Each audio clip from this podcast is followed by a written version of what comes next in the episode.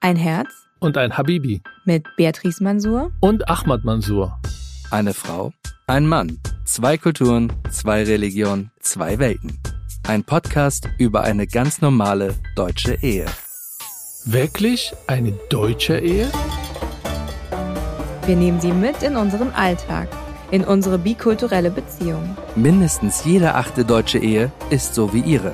Und bikulturelle Paare ohne Heiratsurkunde gibt es noch viel mehr.